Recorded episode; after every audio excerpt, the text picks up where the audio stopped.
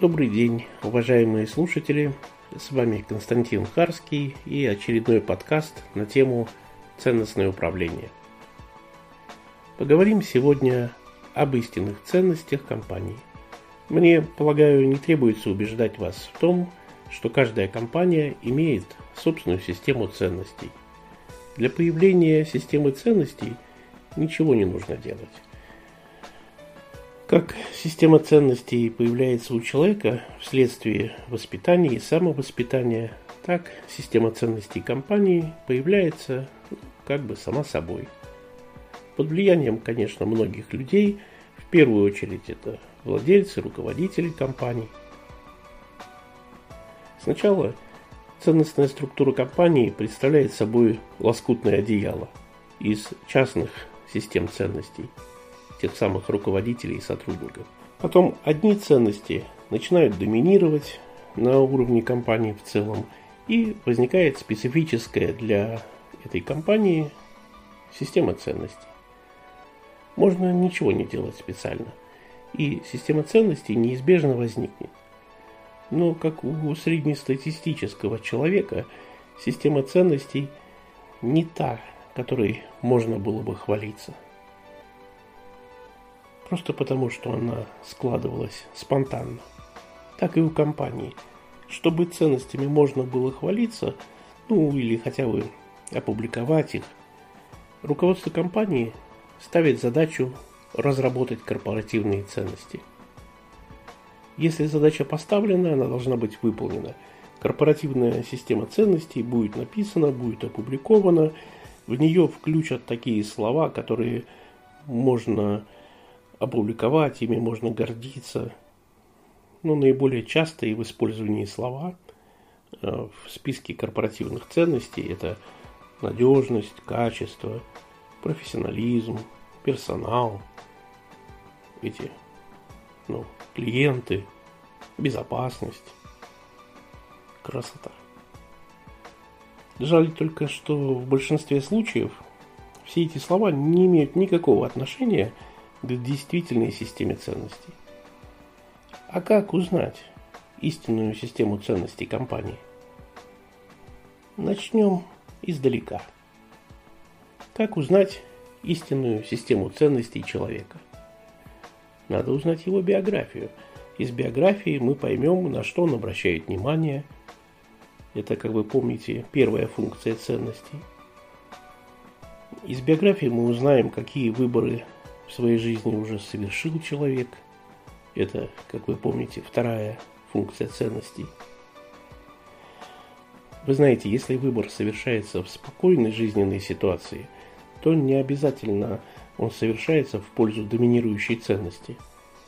Иногда человек выбирает альтернативную дорогу просто под влиянием любопытства, или протеста, или ради эксперимента, но если выбор из нескольких альтернатив происходит в состоянии кризиса, стресса, реальной угрозы жизни, здоровью человека, ему больше не до экспериментов.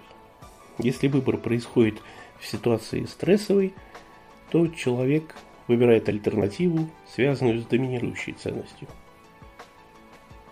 Ну, помните эту метафору про витязя, камень развилку – Представьте, что на камне написано «Направо пойдешь, яблоко найдешь». Налево пойдешь, грушу найдешь. Прямо пойдешь, сливу найдешь. Куда пойдет Витязь? И отражает ли его выбор систему ценностей? Навряд ли. Может быть, он просто сегодня хочет грушу. Представьте другой вариант.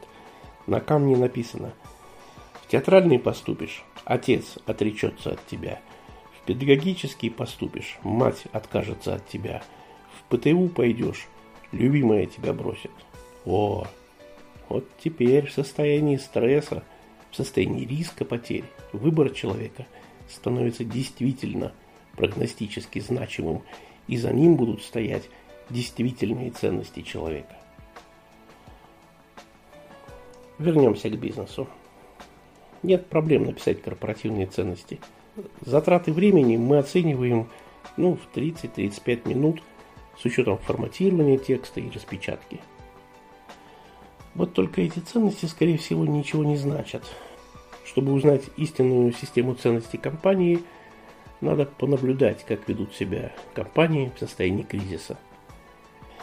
Если компания ведет себя правильно в кризисной ситуации, то это необходимое и достаточное свидетельство о том, что с ценностной структурой компании полный порядок. Если компания в кризисной ситуации ведет себя отвратительно, то неважно, что у нее написано на знаменах. Вот взять, к примеру, авиакомпании. В начале каждого рейса стюардессы заучено наизусть говорят про то, что их главный приоритет – это безопасность и впечатление. И мы как бы верим. А чего нам сомневаться? И стоит ли сомневаться? Вы не знаете, с кем имеете дело, пока не увидите, как человек ведет себя в кризисной ситуации. Вы не знаете себя, пока вы не попали в кризис. А если учесть, что у нас были любящие родители, которые оберегали от сложности жизни, то совсем худо. Вот вам уже за 30, а вы все еще не знаете, кто вы такой по-настоящему. Хотя тесты какие-то заполняли. И по тестам выходит, что вы Наполеон, и жить должны были бы на Багамах. И ваш автомобиль Крайслер, а в жены вам бы подошла, ну, например, Бриджит Бардо. Вы не знаете себя, пока не попали в переделку, пока не рисковали своей чужой жизнью. Вы не знаете компанию, пока не увидели, как ведет себя компания, когда тропический ливень обрушился на Москву и все рейсы отменены. Если один сотрудник изучаемой компании вышел к разъяренной толпе пассажиров, то это значит, что у этого конкретного сотрудника есть яйца. Если к пассажирам вышла вся компания – и объяснила ситуацию, значит у всей компании есть правильные ценности. Значит, с этой компанией можно иметь дело. Google не поможет вам понять систему ценностей вашей компании. Google не поможет вам ее создать и внедрить. Вам нужно решить самостоятельно. И когда вы пишете корпоративные ценности, думайте о том, сможете ли вы вести себя в соответствии с этими ценностями в ситуации кризиса. Когда клиент пришел и возвращает покупку, когда клиент недоволен, когда клиент что-то требует. Вот в этот момент все узнают ваши истинные корпоративные ценности. До новых встреч!